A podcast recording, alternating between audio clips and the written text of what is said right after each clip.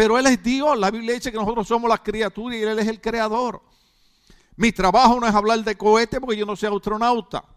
Mi trabajo es hablar de la palabra del Señor y hay hombres que Dios los llama y aunque a veces nos sentimos un poquito raros, yo siempre menciono a Jeremías, ¿verdad? Como Dios le dijo a Jeremías, vete y háblale al pueblo. Entonces, hay cosas que hablarle. Entonces, a mí me llama la atención que en, mi país, que es un país tan alegre, que es un país eh, eh, eh, lindo, gloria al nombre del Señor, usted veía toda una fila, especialmente de jóvenes, donde decían, oh, estamos esperando que la gente tenga el distanciamiento social. ¿Usted sabe la fila que estaban haciendo? ¿Usted sabe para dónde iban? Iban para una cantina, iban para un nightclub a emborracharse, muchos a usar droga, muchos a bailar y muchos a desperdiciar su vida. Por eso es que a los pastores nos odian, por eso es que a los pastores nos miran mal, por eso es que los pastores no nos quieren. Nosotros actualmente para el gobierno somos enemigos la iglesia es la enemiga del gobierno. ¿Sabe por qué? Dese cuenta durante la epidemia. No había problema con abrir un nightclub, no había problema con abrir un restaurante, pero habría, había problema con abrir una iglesia. Las iglesias en California tuvieron que ir hasta la Corte Suprema y gloria a Dios por la victoria, porque ahora el gobernador Newsom tuvo ahora que volver a regresarle todo el dinero que le metió en multa a las iglesias aquí en California y toda la prohibición de mandar cerrar. La Corte Suprema dijo que el gobernador se le pasó la mano en intentar cerrar las iglesias porque las iglesias eran esenciales y las iglesias eran importantes para la salud mental de las familias. Sea el nombre de Dios glorificado. Déjame decirte algo, uno de los problemas más terribles que ha pasado durante esta epidemia es la condición mental de un montón de personas. Yo estaba viendo un caso de una señora que eh, tiene el síndrome de la cabaña, en Puerto Rico le llaman el síndrome de la cueva. ¿Sabe lo que es eso? Gente que no quiere ya salir de su casa porque piensan que el virus está en el aire. Piensan que si toca algo se le pega el virus. La condición mental del ser humano se ha deteriorado pero hay una esperanza, hay un lugar donde podemos recibir sanidad y se llama la iglesia. Por eso el salmista decía, yo me alegré con los que me decían a la casa del Señor iremos. La Biblia dice, entra por los atrios la casa del Señor con alegría, porque cuando entramos a la casa del Señor sabemos que la Biblia dice, donde hay dos o más reunidos, en mi nombre ahí yo estoy. Y aquí habemos más de dos hermanos, aquí está el Señor para traer sanidad, para traer salud, para para bendecir a cada vida. Por, eso es que entonces tenemos que hablar del poder de la justificación, porque cuando usted ve el comportamiento del ser humano, que en vez de ser agradecido con Dios, en, vez, en vez de dar gracias a Dios, nosotros no sabemos por qué Dios se lleva un ser querido a nosotros, nosotros no sabemos por qué hubieron personas que murieron durante el COVID, pero demos gracias a Dios que todavía nosotros estamos aquí. ¿Usted no da gracias a Dios que usted todavía puede ver sus nietos? ¿No da gracias a Dios que aunque sus hijos le den problemas, usted está ahí para regañarlos? Entonces, cuando hablamos del poder de la justificación, lo que queremos hablar es de la condición mental del ser humano que dice que no tiene necesidad de Dios. Hay un, una ideología que se llama el cristianismo progresivo. Eso está actualmente. Eso está arrastrando a la mayoría de los jóvenes cristianos de nuestras iglesias. El cristianismo progresivo lo que enseña es que no necesitamos a Cristo para ser salvos porque Cristo no es Dios. Cuando nosotros enseñamos aquí en la Universidad Teológica, detrás del velo, hablando del libro de Hebreo, estábamos enseñando específicamente que el libro de Hebreo habla de la superioridad de Cristo. Cristo es superior a los ángeles, Cristo es superior al ser humano, Cristo es Dios y por eso la gente necesita a Cristo para ser salvo. Pero se le está enseñando a la gente, no necesitamos a Cristo. Pues déjenme decirle algo, si algo se necesita en estos días es a Cristo. Yo no voy a hacer mención, pero ayer estaba viendo una noticia de algo que me llamó la atención y dije, de verdaderamente, si yo no fuera cristiano, en estos días yo me entregaba a Cristo. Porque no es posible que haya tanta exactitud que más de dos mil años atrás Jesucristo dijo, y como no quiero que me metan preso, voy a barajear esto para que usted lo entienda, sin decir nombre, ¿sí? Porque si me meten preso, usted no me va a ir a visitar a la cárcel, así que tengo que tener cuidado. ¿Cómo es posible que dos mil años atrás Cristo dijo, en los días del tiempo del fin, será como los días de Sodoma y de Gomorra? En Sodoma y Gomorra, cuando nosotros dimos la, la enseñanza aquí de la agenda, del grupo contrario a, la ideología cristiana, explicamos que ellos trataron de decir que simple y sencillamente lo que había pasado en Sodoma y Gomorra, por lo que Dios la había destruido, era porque ellos no habían practicado la ley de la hospitalidad. No, oiga bien. En el libro de Génesis hay una palabra original que se llama Yahá, que significa conocer. Cuando usted ve la parte donde, donde Adán y Eva tienen relaciones sexuales, dice, y Adán yahat a Eva, Adán conoció, eso significa, Adán tuvo intimidad sexual con ella. Cuando los hombres de Sodoma y Gomorra van a casa de Lot y le dicen, queremos que saque esos jóvenes que están ahí, ¿oyeron los jóvenes? Eran unos ángeles, pero queremos esos ángeles queremos que lo saque porque queremos conocerlo. ¿Saben lo que estaban diciendo? Lot, queremos tener relaciones sexuales con esos hombres. Eran sodomitas. Entonces, ¿cómo es posible que nosotros veamos que en este país se celebra un solo día para recordar a los hombres y mujeres que murieron en guerra? Para que usted y yo tuviésemos la libertad de la democracia que tenemos hoy en día. Hoy en día usted puede estar en desacuerdo conmigo, yo puedo estar en desacuerdo con usted, puedo respetar su punto de vista, posiblemente usted no respeta el mío, pero está bien. Pero ¿cómo es posible que para los hombres que dieron su vida por la libertad de este país se celebra un solo día, que ni, lo celebra porque la gente lo que se va es de fiesta, y se celebra todo un mes en honor a una ideología contraria a lo que Cristo enseñó no solamente en el Antiguo Testamento, sino también en el Nuevo. El apóstol Pablo dijo que era contra la naturaleza. Repito, el apóstol Pablo dijo que era contra la naturaleza que un hombre tuviera relaciones sexuales con un hombre y una mujer con una mujer. Dios en el principio para su imagen creó el matrimonio, creó al hombre y creó a la mujer, creó, a Adán y creó a Eva. ¿Están entendiendo lo que estamos hablando? Entonces, cuando usted ve ese cumplimiento, cuando usted ve el cumplimiento de que estos movimientos que yo nunca los ataco, yo nunca hablo en contra de usted, usted me ha oído hablar de ellos un montón de veces. Yo nunca ataco ningún homosexual ni ninguna lesbiana. Yo le expreso mi punto contrario por lo que yo creo que enseña la Biblia. Cada persona es responsable de sus actos. Pero Hoy en día, el poder que tiene esta gente es tan tremendo que durante la pandemia procuraron cerrar las iglesias. Entonces, cuando usted ve ese cumplimiento, cuando usted ve que Cristo dos mil años atrás dijo los tiempos finales, esto es lo que usted va a ver, y usted y yo lo estamos viendo.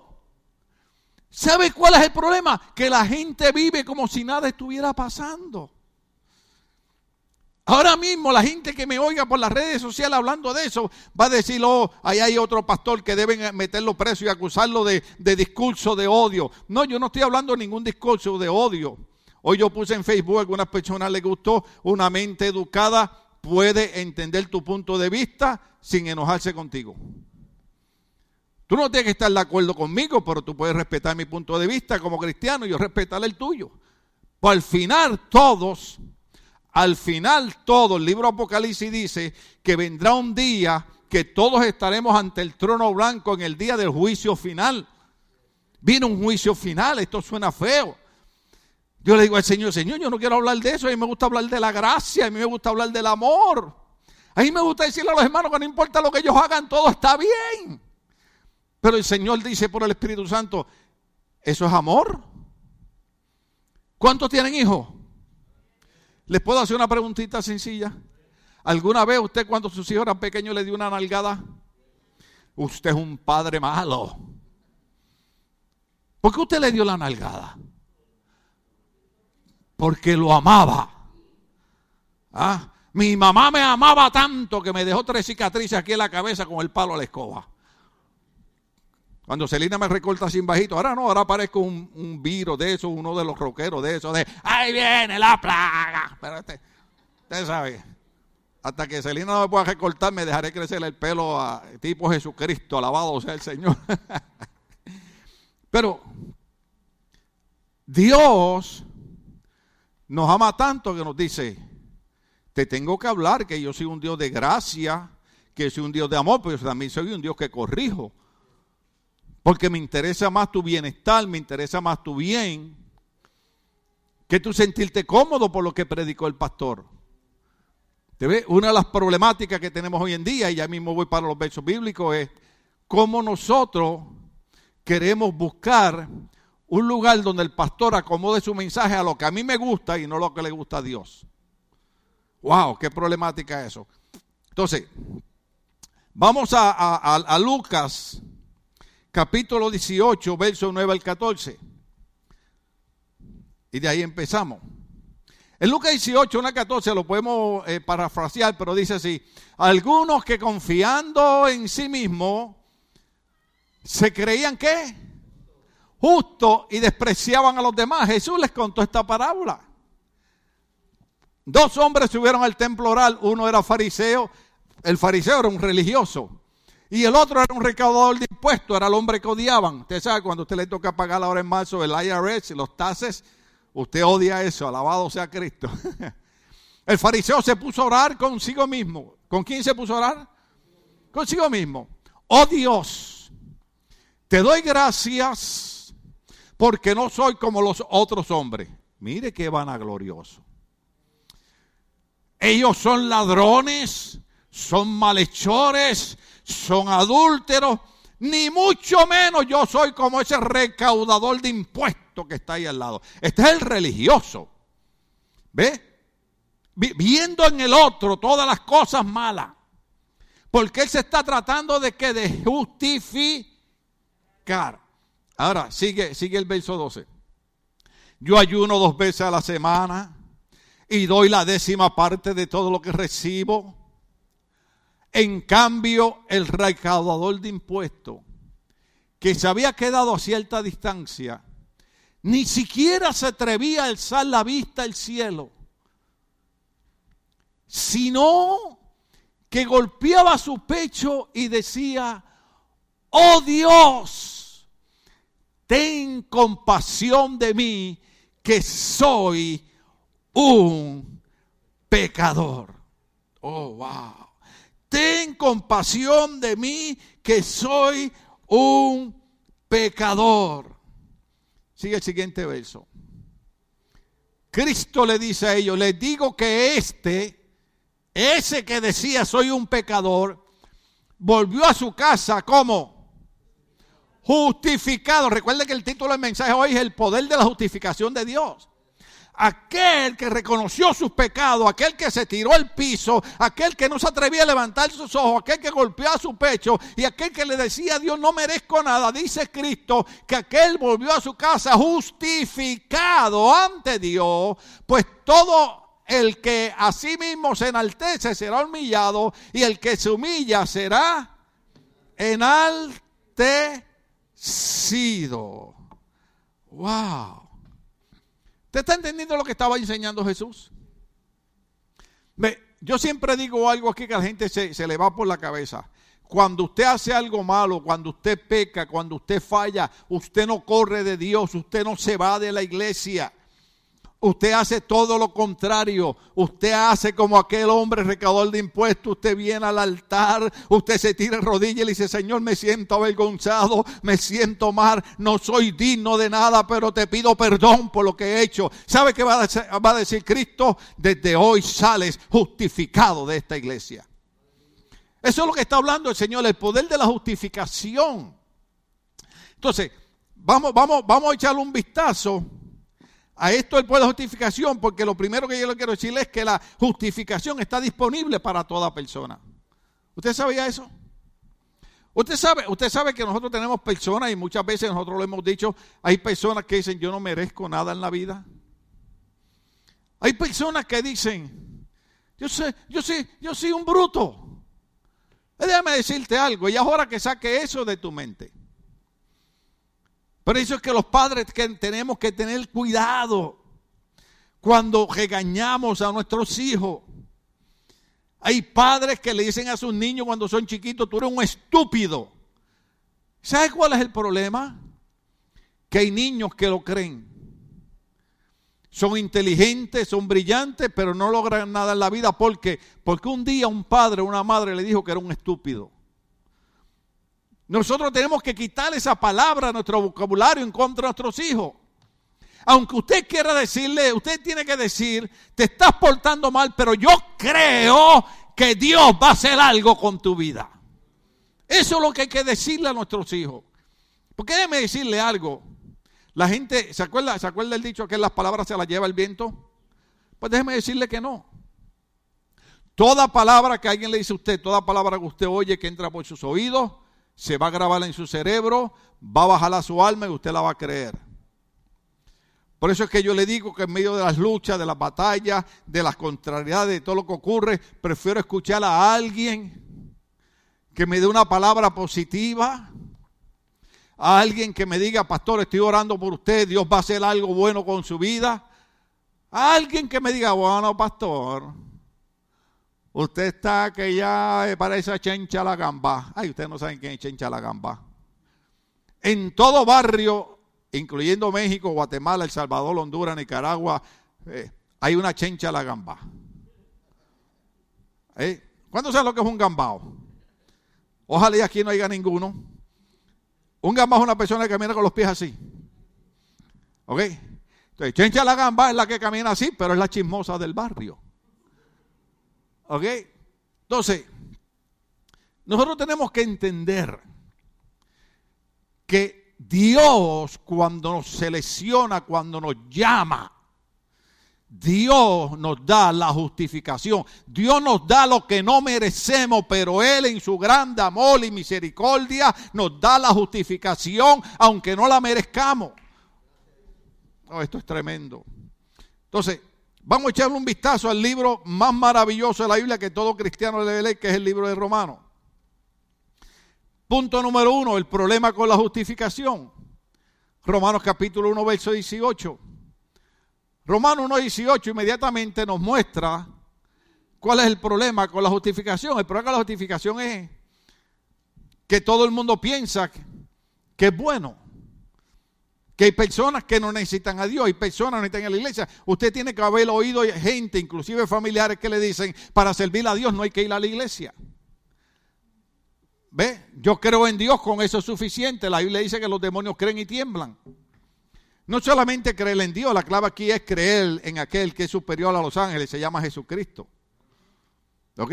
Yo les hablé a ustedes hace un rato del movimiento del cristiano progresivo que se está metiendo en nuestras iglesias donde ahora todo en las iglesias es permitido porque Dios es tan bueno y Dios es tan amor que Cristo ni siquiera es Dios. Déjeme decirle algo. Cristo es tan Dios que fue el único que pudo dar su vida por nosotros en la cruz del Calvario y fue el único que a los tres días se pudo levantar de entre los muertos y resucitar en contra de todas las imposibilidades. Ese es Cristo. Ahora, ¿cuál es el problema? Ciertamente la ira de Dios viene revelándose desde el cielo contra toda impiedad e injusticia de los seres humanos que con su maldad obstruyen la verdad. ¿No son esos los días que estamos viviendo? Usted ha visto las noticias, usted ha visto todos los revoluciones que están ocurriendo en nuestro país. Usted está viendo los asesinatos, usted está viendo que ahora el gobierno no encuentra ni qué hacer. Usted está viendo todas las críticas que hace el gobierno y cómo juegan con nosotros los hispanos y los inmigrantes. ¿Estamos aquí? ¿Puedo hablar un poquito? Déjeme decirle algo. Esta iglesia, por lo menos, Ministerio Bautista Logo, debe recuperar su deseo de orar, de clamar, de interceder, de creer en Dios, de poner la fe en Dios y de creer que Dios es el que puede. La Biblia dice que Dios puede mudar y cambiar los tiempos y dejar de confiar en los presidentes y en los políticos y en los alcaldes y en los legisladores y creer que Dios es el que va a poner en el corazón de la gente los cambios de las leyes. La vicepresidenta de nuestro país, ¿Lo digo? ¿Cuál fue la promesa que hizo el presidente en los primeros 100 días que iba a pasar? ¿Ah? Y ahora la vicepresidenta fue a México y a Guatemala y le dijo a nuestros hermanos inmigrantes, no vengan a Estados Unidos.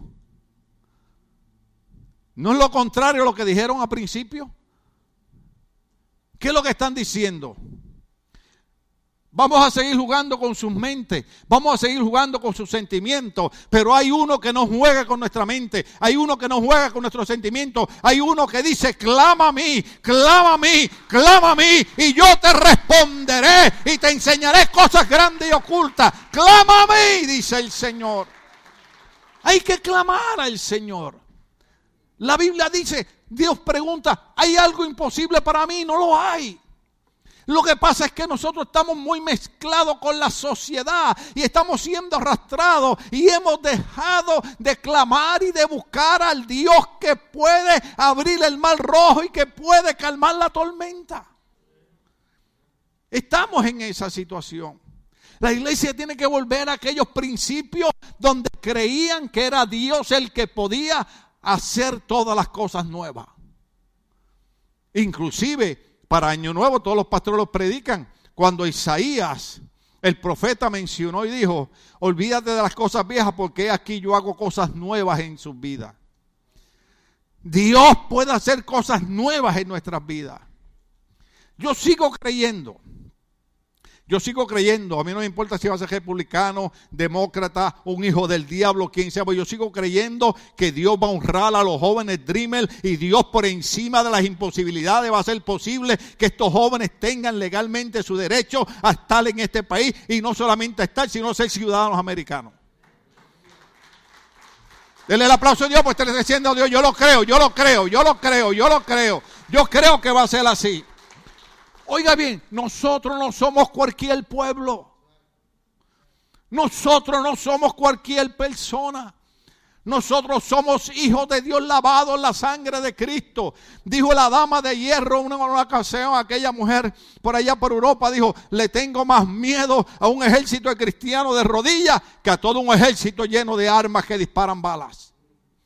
Porque la Biblia dice que nuestras armas no son carnales, sino poderosas en Cristo para destrucción de fortaleza. Cuando la iglesia ora, cuando la iglesia clama, se caen los poderes del diablo y las cosas se transforman y las cosas cambian porque la iglesia tiene el poder del Espíritu Santo de Dios. La iglesia tiene el poder del Espíritu Santo. Jesucristo dijo en Lucas 10, 19, recibiréis poder y aquí os doy poder contra toda fuerza del enemigo y nada os dañará. Cristo le ha dado poder a la iglesia. La iglesia tiene que levantarse. La iglesia tiene que decir, el que está en nosotros es mayor que el que está en el mundo. Sea su nombre glorificado. Pero ¿cuál es el problema con la justificación? Que toda la gente piensa que todos somos buenos, no hemos hecho nada malo. Sin embargo, en Romanos capítulo 1, verso 18 nos enseña que ciertamente la ira de Dios viene revelándose contra todos aquellos que con impiedad obstruyen la verdad del Señor. Vamos a ver Romanos capítulo 3, verso 20 un momentito. Romanos 3, 20. Vamos a ver rápido, se nos está yendo el tiempo, gloria al Señor. Aunque ya los muchachos lo pusieron ahí, gloria al nombre del Señor para siempre.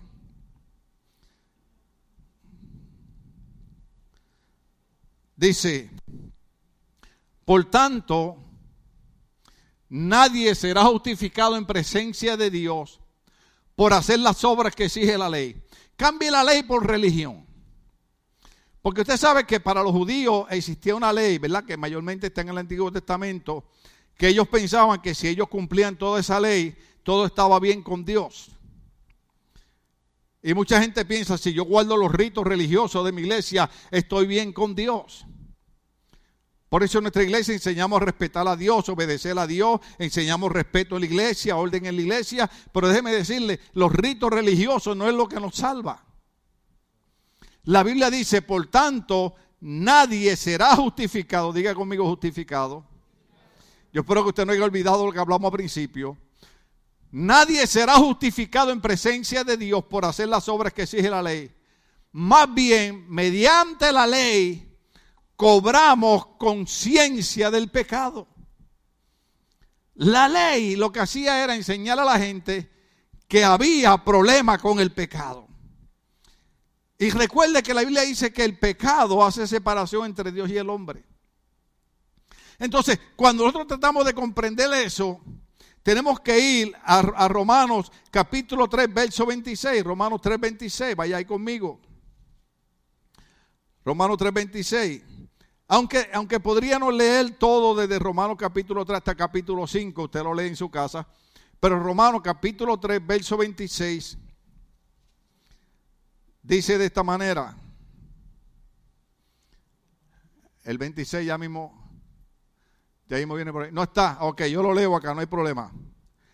Pero en el tiempo presente ha ofrecido a Jesucristo para manifestar su justicia. De este modo Dios es justo y a la vez el que justifica a los que tienen la fe en Jesús. Romanos capítulo 3, verso 26 dice que los que aquellos que Dios justifica es a los que tienen su fe en Jesús. ¿Usted ve cuál es la persecución contra la iglesia? Yo puedo hablar de Dios, todo estaría bien. Yo puedo hablar de ritos religiosos, todo está bien. Pero una vez metemos a Cristo, las cosas cambian. Porque el único que nos puede justificar delante de Dios es Jesucristo.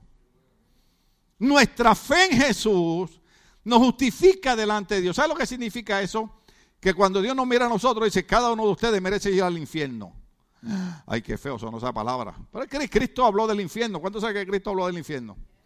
La Biblia habla del infierno, habla del jade, habla de la jejena, habla del lugar de tormento. Y cada uno de nosotros merecemos el infierno. Pero por nuestra fe en Jesús cuando Dios nos mira, dice, ese pastor merece quemarse lo más profundo del infierno.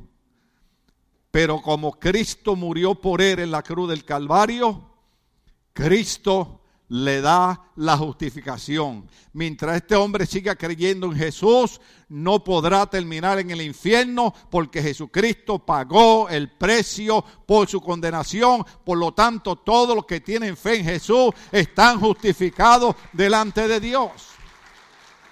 Sea el nombre de Cristo glorificado.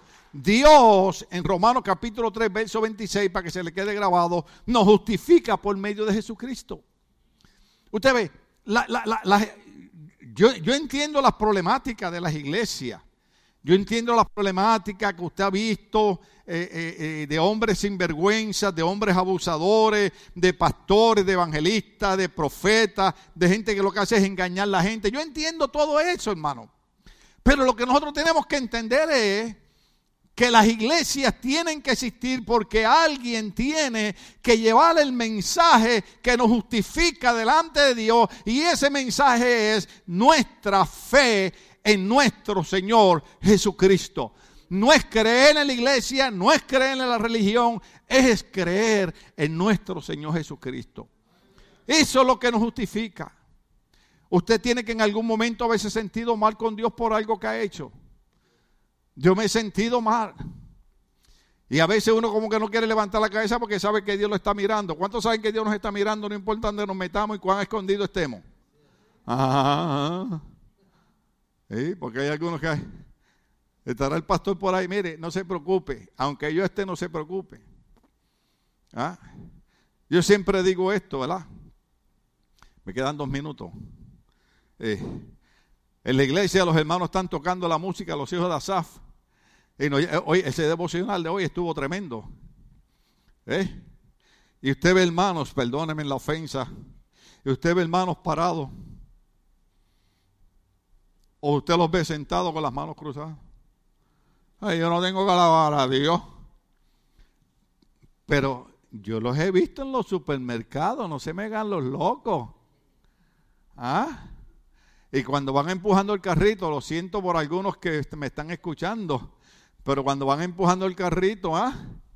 Y como salió la película nueva de Selena, ¿ah? A chiribiribamba, chirichiribamba, chararabimbamba. ¿Ah? Y de momento yo aparezco por el lado y le digo, Dios le bendiga, hermano. Yo siento gozo en mi alma no, hermanos, en la iglesia, en la casa del Señor, en el devocional, es cuando usted levanta la mano, es cuando usted alaba a Dios, es cuando usted mueve el cuerpo, es cuando usted se sale de la silla, es cuando usted corre por la iglesia, es cuando usted brinca, es cuando usted danza y usted glorifica, porque usted sabe que sin merecer nada de Dios, Dios lo ha justificado por la fe en Cristo. Dios te ha justificado por la fe en Cristo. La Biblia dice que el diablo es el acusador de los hermanos. Libro de Apocalipsis. Y gloria a Dios que Cristo dijo que el diablo es padre de toda mentira. Pero cómo nos tortura, ¿verdad? Cuando hacemos algo malo, se nos mete en la mente hipócrita. Y vas a la iglesia a levantar la mano. Usted dígale al diablo, ¿sabes por qué voy a la iglesia a levantar la mano? Porque aunque no merezco nada, Jesús me ha justificado y por eso vengo a la iglesia a levantar las manos y a darle gracias al Señor. Aleluya. Bueno, para ir cerrando esto, Romanos capítulo 6, versos 6 al 7, Romanos 6, 6 al 7. Oh, aleluya, Romanos 6, 6 al 7. Vamos a hablar el poder de la justificación, que es el, título, el poder de la justificación. Ahora, observe esto. Sabemos que nuestra vieja naturaleza, espero que sea así, ¿no? No por la palabra, sino por nosotros. Sabemos que nuestra vieja, no le estoy diciendo vieja a ninguna hermana, estoy hablando del verso bíblico. Amén. Eh, porque una vez yo dije algo y una persona que me estaba viendo por, las redes sociales me escribió y, dijo, si usted trata así a las mujeres en la iglesia, pobrecita de su esposa, que... Pues ese es el problema cuando la gente no oye el mensaje completo. La gente oye un pedacito y de ahí sacaron una historia que uno nunca dijo. Y me obligó al siguiente domingo a pararme aquí y decirle, yo espero que la hermana me esté viendo otra vez. Yo quiero decirle, que si usted supiera cómo yo trato a mi esposa, usted se estuviera muriendo de la envidia. Porque si alguien trata bien a su esposa, soy yo. Hoy le decía cuando veníamos en el carro, ¿ah? ¿Qué te dije? Todo ese ser que tú tienes te lo he dado yo. ¿Y sabe qué me contestó? Me dijo, te equivocaste, me lo dio Dios. Le digo, bueno, pero después de Dios, Usted sabe. Entonces, eh, eh, aclaro eso, ¿verdad? Porque no queremos que nadie se ofenda. A veces decimos cosas para alegrar nuestra alma. Estamos en medio de una situación que la gente está pasando por ansiedades, depresiones, eh, problemas, preocupaciones. Y qué lindo venir a una iglesia donde no solamente oímos la palabra que nos justifica, sino que hay momentos que hay cosas que nos alegran el alma. Y déjeme decirle algo, no hay mejor cosa que alegrar el alma. Por eso es que el salmista dice, yo me alegré, me alegré, me alegré con los que me decían a la casa del Señor iremos. Porque cuando venimos a la casa del Señor algo ocurre. Usted cree que no, pero sí, hay cosas positivas que ocurren. Cada vez que usted está en la iglesia, no importa lo difícil y horrible que sea su problema, mientras usted está en la iglesia, Dios por su palabra está inyectando cosas que van a traer solución, porque la Biblia dice en el libro de Isaías, así será la palabra que sale de mi boca, irá y hará el trabajo para el cual fue encomendada, no regresará a mi vacía. Cada vez que predicamos la palabra de Dios no regresa vacía. La palabra de Dios sabe cuál es tu problema. La palabra de Dios sabe cuál es tu necesidad. La palabra de Dios sabe cuál es tu circunstancia. Y esa palabra no regresa vacía. Esa palabra está entrando a tu corazón, a tu mente, a tu alma para hacer el trabajo que tú necesitas. Dios te va a levantar. Dios te va a ayudar. Dios te va a recompensar. Tú vas a levantar tu cabeza. La Biblia dice erguíos, erguíos. Es más, hágase conmigo. Hágase el orgulloso y levante el pecho así. Porque Dios lo dice. Dios lo dice. Erguío. ¿Sabe lo que significa eso? Que no importa lo que estemos pasando, Dios va a hacer algo positivo en nuestra vida. Pero observe esto. Sabemos que nuestra vieja naturaleza fue crucificada con Él para que nuestro cuerpo pecaminoso perdiera su poder de modo que ya no siguiéramos siendo esclavos del pecado. Aguantémosle un momento. ¿Recuerda el domingo anterior cuando hablamos y dijimos que usted o es esclavo de Cristo o es esclavo del diablo? Pero de uno de los dos va a ser esclavo. Yo prefiero ser esclavo de Cristo. Ahora dice el verso 7. Por ahí. Porque el que muere queda liberado del pecado. Por eso el apóstol Pablo cuando hablaba decía, ya no vivo yo, ahora vive Cristo en mí. Y lo que me queda de vida lo quiero vivir en la fe de nuestro Señor Jesucristo. Nosotros, pasamos momentos difíciles, momentos horribles. Eh, eh, eh, no se pierda el mensaje el domingo que viene de los padres. Iba a decir algo aquí, pero no, quiero, no lo quiero adelantar. Ya yo tengo el mensaje el día de los padres preparado. Es un mensaje glorioso, bendito sea el Señor. Pero déjeme decirle algo. Hoy yo estaba pensando en las pastoras, en los pastores que han muerto. Y he dicho, esos hombres murieron creyendo que Dios los iba a levantar. Esos hombres murieron creyendo que Dios los iba a sanar. Y sabe, oh, que Y sabe dónde Dios me llevó en la Biblia en esta semana, el libro de Hebreo, donde dice que los hombres de fe todos murieron sin ver las promesas de Dios. Wow. Pero todos los hombres y mujeres que han muerto en estos días han preferido morir siendo cristiano, morir sirviendo a Cristo, porque saben que se ha manifestado eso, que Cristo murió por nosotros para que ya nosotros no fuésemos esclavos del pecado, sino que nosotros fuésemos libres del pecado. Déjeme decirle algo, yo no sé cómo usted lo ve, pero yo cuando esté muriendo, por favor ayúdenme a sonreírme porque el cristiano cuando muere pasa a la vida eterna, pasa a la presencia de Dios pasa a recibir una corona de vida eterna. El apóstol Pablo me dijo, y ahora me está reservada la corona de vida eterna que está reservada para todos aquellos que tienen su fe en Cristo. La corona de vida eterna es para los que creen en Jesucristo, no en la religión, no en la iglesia, no en Dios, en Jesucristo. Hay corona de vida eterna para cada uno de nosotros. Pero, pero ese verso es bien importante porque el poder de la justificación, Dios nos justifica de esta manera. Cuando Cristo muere en la cruz del Calvario, nos liberta a nosotros del poder del pecado para que ya nosotros no vivamos más dominados por el pecado, sino que quedemos liberados del pecado. Por ejemplo, usted dice, ay pastor, pero es que usted es tan religioso, usted no va aquí, no va allá. No, no, no, no, no, hermano. Yo quiero que usted entienda algo. Estamos hablando de vida eterna. Déjeme decirle algo. Si usted va al doctor y el doctor le dice que usted tiene cáncer, esa es mi experiencia y algunos de ustedes tienen esa experiencia también. Y el doctor te dice, te tienes que dar quimioterapia. ¿Qué usted haría? Honestamente, ¿qué usted haría? Alguien que me lo grite. Yo soy el doctor, le digo, mira, es positivo, tienes cáncer, eh, te tengo que dar quimioterapia para quitarte ese cáncer y dures por lo menos 15 años más de vida. ¿Qué usted haría? ¿Se daría la quimioterapia? ¿Entiende? Bueno, algunas personas tal vez no, está bien. Pero la mayoría de las personas, oiga bien, el doctor le dice, tienes esta enfermedad y la mayoría de las personas no dudan de la palabra del doctor. ¿Usted sabía eso? Y dijo un pastor algo que yo me estaba riendo. Le digo, eso mismo lo he dicho yo un montón de veces. Luego el pastor le da una receta que usted trata de leerla y no la entiende. Y usted le dice a la familia, el doctor me recetó esta medicina. Pero ¿sabe lo que le está diciendo a la gente? Esta medicina me va a curar. Después usted lleva esa receta a una farmacia y usted no sabe quién fue el farmacéutico que llenó la medicina.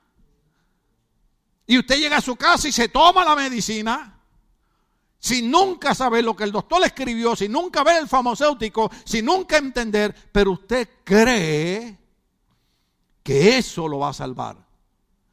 Pues yo estoy hablando de algo más grande. Estoy hablando de dónde vamos a pasar la vida eterna. Y la vida eterna la pasaremos con Cristo si ponemos nuestra fe en Él y dejamos que la justificación de Dios nos liberte del pecado.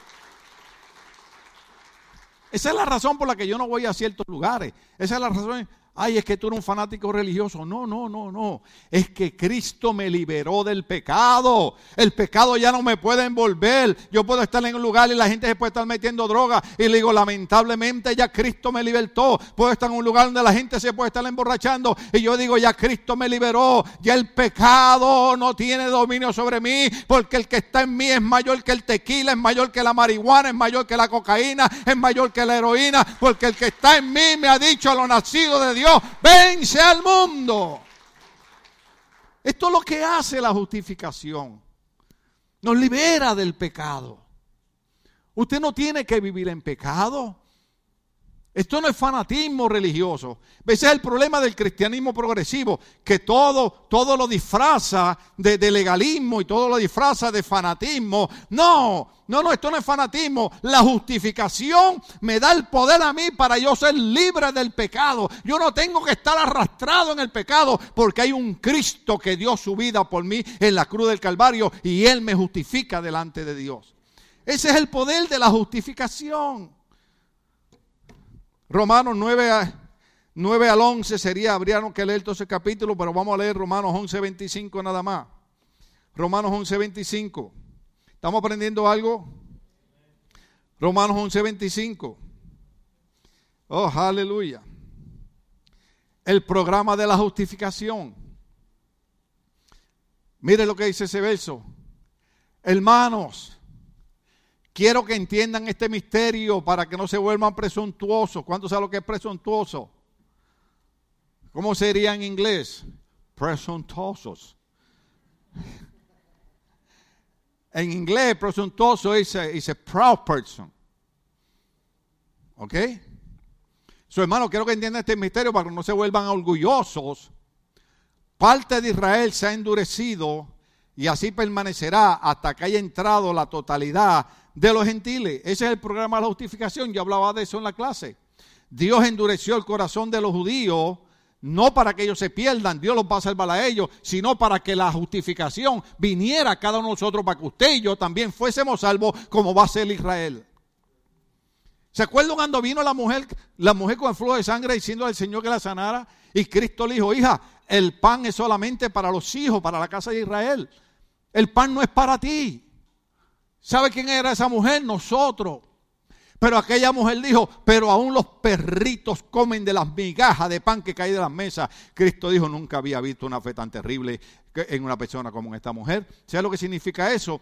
Que nosotros, por medio de lo que Cristo hizo con los judíos, los endureció a ellos para que la salvación viniera a nosotros. Por lo tanto, nosotros hemos estado agradecidos con Dios que Dios sacrificó a su pueblo, lo va a salvar al final, pero lo endureció ahora para que usted y yo fuésemos salvos por eso es que usted ve que mucha gente le sirve a Dios religiosamente. Usted tiene que servirle a Dios con libertad. Venga a la iglesia y diga, Estoy justificado. Sí, fallé, cometí un error, y, pero, pero Cristo me justifica delante de Dios.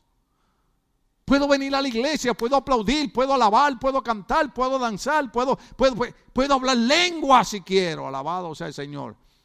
Lenguas espirituales, no lengua de chisme. Aleluya. Entonces, Romanos capítulo 9, verso 13 al 18. Romanos 9, verso 13 al 18. Dice de esta manera. Porque estamos hablando del programa de la justificación. Romanos 9, verso 13 al 18 dice, y así está escrito, amé a Jacob pero aborrecí a Esaú. ¿Qué concluiremos? ¿Acaso es Dios injusto? De ninguna manera. Es un hecho que a Moisés le dice, tendré clemencia de quien yo quiera tenerla y seré compasivo con quien yo quiera hacerlo. Por lo tanto, la elección no depende del deseo ni del esfuerzo humano. Diga conmigo esfuerzo humano. ¿Qué nos enseñó la religión? Hacer sacrificios para alcanzar a Dios. Sin embargo, la Biblia dice esto no depende del deseo ni del esfuerzo humano, sino de la misericordia de Dios. Uh, porque la escritura le dice al faraón, te he levantado precisamente para mostrarle en ti mi poder y para que mi nombre sea proclamado por toda la tierra. Así que Dios, ¿cuántos están aquí? ¿Cuántos están aquí? Oiga este verso, agárrelo para usted. Así que Dios tiene misericordia del que quiere tenerla. A Dios no le importa de qué pueblo tú eres, ni de qué familia tú eres, ni de qué abolengo tú eres, ni de qué educación tú tienes. Dios ha querido tener misericordia de ti y no hay diablo que pueda impedir que la misericordia de Dios se manifieste sobre tu vida y Dios te ayude y Dios te levante y Dios te eche para adelante porque Él le dio la gana de tener misericordia de ti. Eso, eso es lo que dice la Biblia. Eso es lo que yo quiero entender. Yo en medio de mi lucha, en medio de mi batalla, vengo domingo tras domingo aquí a predicar porque he dicho, Dios le ha dado la gana de tener misericordia de mí. Y me mantiene en pie. Uh. pero usted no sabe cómo, cómo nos siente el alma, el corazón de ver que el diablo te ataca con tantos problemas y luchas y enfermedades y dificultades y contrariedades y gente mala que se acerca. ¿Cuántas se le han acercado gente mala? Aleluya. Pero usted dice, pero Dios le ha dado la gana de tener misericordia de mí. Uh. y él endurece al que él, quiere endurecer. Le endureció a Faraón, pero ¿para qué fue? Para sacar a su pueblo del cautiverio de Egipto. Terminamos con el último punto que es la práctica de la justificación, la práctica de la justificación. Romanos 12, 1 y 2. Romanos 12, 1 y 2. Y luego vamos a, a Romanos 14. Romanos 12, 1 y 2. Esto se llama la práctica de la justificación. Por lo tanto, hermanos, ¿cuántos hermanos hay aquí? Tomando en cuenta la misericordia de Dios. Diga conmigo misericordia de Dios. Es que esas palabras son clave, hermano. Es que la mayoría de nosotros tenemos mente religiosa. La mayoría de nosotros pensamos que podemos comprar a Dios. A Dios no lo podemos comprar. Dios manifestó su amor, su misericordia, su justificación sobre nosotros cuando no la merecíamos. A Dios lo único que podemos hacer es levantar la mano y decirle, Señor, te doy gracias porque te dio la gana de tener misericordia de mí. No lo merecía y aunque la gente no cree en mí, tú crees en mí. Aquí estoy dándote gloria y dándote honra y bendiciendo tu nombre y sabiendo que seré feliz hasta el día que tú me llames. Usted tiene que cambiar la mente religiosa. Hay gente que da dinero en la iglesia porque dice, oh, la religión dice que hay que dar dinero. No, hermano. Diga lo que decía el apóstol Pablo. Dios bendice al dador alegre. Que algún Dios te haya recompensado y te haya prosperado. Da para Dios. Cuando tú des para Dios, no lo diga, ay, pues no, da, da, da Dios con alegría.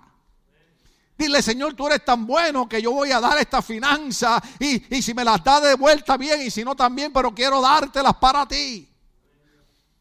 Lo grande de esto es que Dios siempre nos bendice. Por lo tanto, hermanos, tomando en cuenta la misericordia de Dios, les ruego que cada uno de ustedes, en adoración espiritual, ofrezca su cuerpo como sacrificio vivo, santo y agradable a Dios. Verso 2. No se amolden al cristianismo progresivo. Yo no estoy hablando de fanatismo. ¿Cuántas veces usted me ha escuchado decir aquí, a mí no me importa, usted viene peinado para el lado, viene peinado para atrás. A mí no me importa si usted se pinta el pelo toda la semana, gloria al Señor. Eh, eh, ¿De qué vale que por fuera parezcamos cristianos? Y en nuestro comportamiento y actitud con la gente no lo seamos. Entonces estamos aquí. Yo sé que ser cristiano no es fácil. Porque a usted hay gente que le dan ganas de agarrarlo por el cuello. Eso es usted, a mí me dan ganas de meterle un, batazo en la cabeza. Y tengo coral, Señor, calma esta carne, calma esta humanidad. ¿Cuántos de ustedes todavía oran que Dios le calme la humanidad? Yo llevo 48 años clamándole a Dios que me calme. Y hay días que me sale los boricuas y usted no tiene idea de lo nervioso que somos los boricuas. Y encima de eso nos metemos una buena taza de café. Bendito sea. Y que para calmar los nervios. Ahora estoy tomando, hoy mezclé un café brasileño que me dio Friné con un café guatemalteco que traje de allá de Guate. Lo mezclé así que yo no sé si es el café lo que me tiene así aquí moviéndome lado para lado o es la unción de Dios, pero las dos cosas están funcionando. Terminamos con esto. No se amolden esto no es fanatismo, esto no es legalismo, esto no es extremismo, esto es Dios a través del Espíritu Santo hablando de la justificación. Dice, no se amolden al mundo actual, sino sean transformados mediante la renovación de su mente. Renueva tu mente, renueva tu mente. Hay gente que dice, no es que yo soy del pueblito. A Dios no le importa de qué pueblito tú eres. A Dios lo que le importa es que Él quiso tener misericordia de ti. Él te justificó y Él te levanta y te pasa por encima de quien te tenga que pasar cuando nosotros renovamos nuestra mente. Usted en su mente tiene que decir, soy un hombre justificado por Dios, soy una mujer justificada por Dios. Dios tuvo misericordia de mí, la mano de Dios está sobre mí y donde yo entre y salga voy a ser bendecido, porque la Biblia dice, tú serás cabeza y no serás cola, tú serás el que dará prestado y no pedirás prestado. Bendita será tu entrada y bendita será tu salida. Eso es lo que nosotros tenemos que pensar. La Biblia dice, pues, pues, usted, ve cuando yo despido culto y digo, bendita será tu entrada. Y yo cuando salgo, oh, aleluya, cuando yo salgo de mi casa yo cito, digo, Señor, tu promesa dice que tú bendecirás mi salida y bendecirás mi entrada. Cuando yo viajo, ahora cuando fuimos a Guatemala, le dije, Señor, te doy gracias porque no solamente salimos bendecidos, sino que regresamos bendecidos. Eso es fe. Y cuando aquel avión empezó a temblar por más de 15 minutos, ¿Usted está alguna vez en un avión que tiembla más de 15 minutos? Que usted dice, Padre, en el nombre de Jesús confieso todos mis pecados.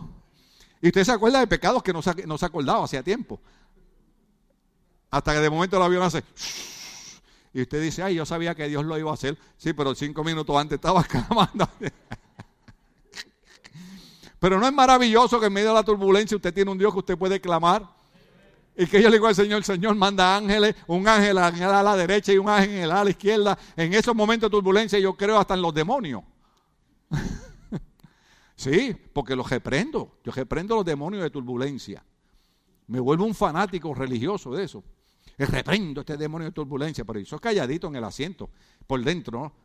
La gente por fuera me ve bien tranquilo. Yo estoy por dentro, estoy gritando, reprendo esos demonios de turbulencia en el nombre de Jesús. Padre, manda a tus ángeles, son administradores, por nosotros, ángeles que agarren este avión por cada ala. Y cuando aquel avión hace, yo miro para el lado y digo, no los veo, pero están ahí. ¿Le di alguna idea ya? Aleluya. Pero eso es lo que dice la Biblia. No se amolden al mundo actual, lo hemos dicho un montón de veces, si no se han transformado mediante la renovación de su mente, así podrán comprobar. Alguna gente dice, pastor, ¿cómo yo puedo saber cuál es la voluntad de Dios para mi vida? Lo primero lo pusimos en la tacita, ¿se acuerdan la tacita? Hay que meter las narices en el libro de Dios. ¿Cómo podemos saber la voluntad de Dios para nuestra vida si no leemos el libro de Dios? ¿Cómo podemos saber la voluntad de Dios para nuestra vida si no venimos a la iglesia?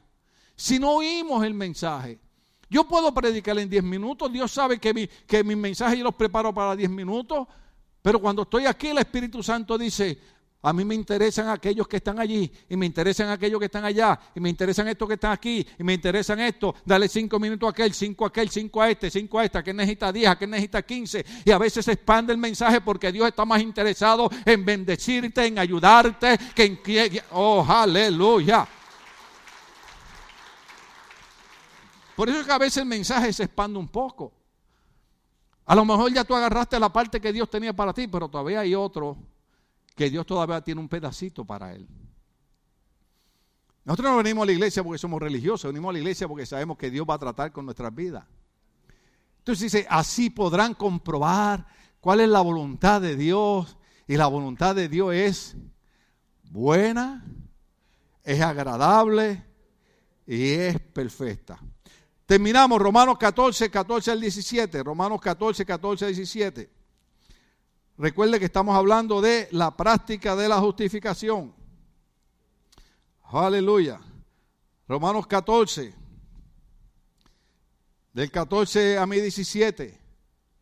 Dice, yo, este es Pablo hablando, de mi parte estoy plenamente convencido, diga conmigo, convencido. Estoy plenamente convencido en el Señor Jesús que no hay nada impuro en sí mismo si algo es impuro, lo es solamente para quien así lo considera. Ahora bien, si tu hermano se angustia por causa de lo que come, ya no te comportas con amor. No destruyas por causa de la comida al hermano por quien Cristo murió. En una palabra, no den lugar a que se hable mal del bien que ustedes practican. Porque el reino de Dios no es cuestión de comida o bebida, sino de justicia, paz y alegría en el Espíritu Santo. Eso es la práctica de la justificación. Déjeme decirle, si usted no entendió el verso, déjeme decirle algo. Número uno, la Biblia dice que muchas cosas son malas porque nosotros nuestra mente las vemos malas. ¿Sí? ¿Cuántas veces hemos juzgado a una persona por la manera que la hemos visto vestida, por la manera que hemos visto su cara? Y yo he dicho eso aquí un montón de veces. Mi suegra decía, cara vemos, corazones no sabemos. A veces vemos una persona con cara seria y decimos, qué persona más antipática. Nosotros el, sábado que viene tenemos que estar haciendo un funeral de un joven de 20 años que perdió la vida en una motocicleta. Sobrino del cuñado de, de Cindy, cuñado de nosotros. ¿Cómo usted cree que está esa madre? A lo mejor usted la ve, la ve seria, la ve paseando. Usted sabe lo que significa eso, ¿verdad? Y usted dice, le estoy hablando y no me está escuchando. Cambia la posición, cambia el papel. Mi sobrina pastora que murió de cáncer la enterraron el, lunes pasado. Mi sobrino me escribe y me dice, tío, le hicieron un servicio especial a mi, a mi hermana antes del funeral y su esposo, el pastor Collazo, al cual bendecimos y oramos por él. Me dice mi sobrino, aquel pastor se desmoronó. ¿Por qué? Porque era él el que estaba sintiendo el dolor de la muerte de su esposa.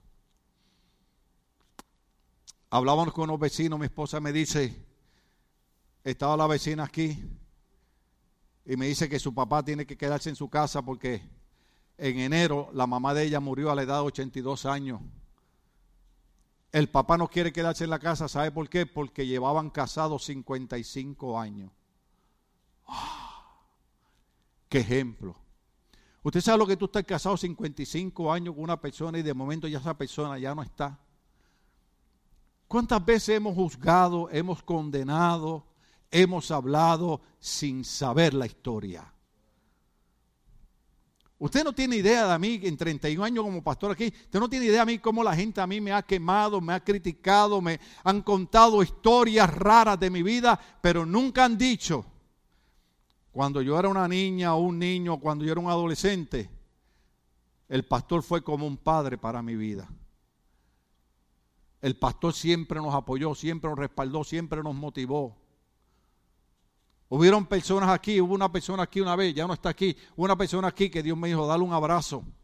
Y yo fui y le di un abrazo y se le aguaron los ojos y le dije, wow, pastor, mi padre nunca me ha dado un abrazo.